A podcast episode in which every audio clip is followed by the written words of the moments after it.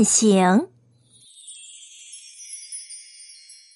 神探鼠来到野鸡阿姨的住处，喊了好几声，也没见野鸡阿姨出来。探长，是不是野鸡阿姨出去找食吃去了？嗯，可能是吧。我们先到大榆树底下查看一下，再和野鸡阿姨联系吧。神探鼠说完，转身就往回走。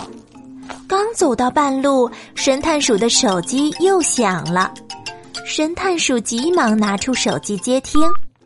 神探鼠你好，我是草丛公安局局长小蜜蜂菲菲。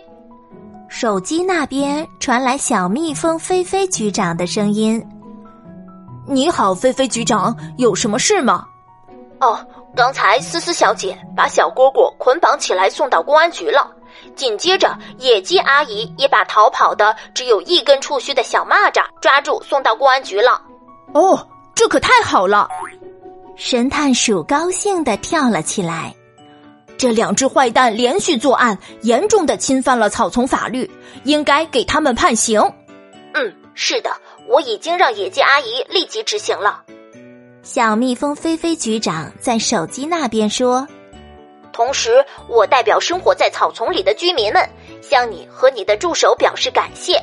谢谢你们帮我们破了案，打击了犯罪动物。”这是我们应该做的，我们会继续努力的。花大姐也在神探鼠的墨镜架上听着小蜜蜂菲菲局长的声音，高兴的大声喊着：“我一定要向神探鼠学习，成为一名小神探。”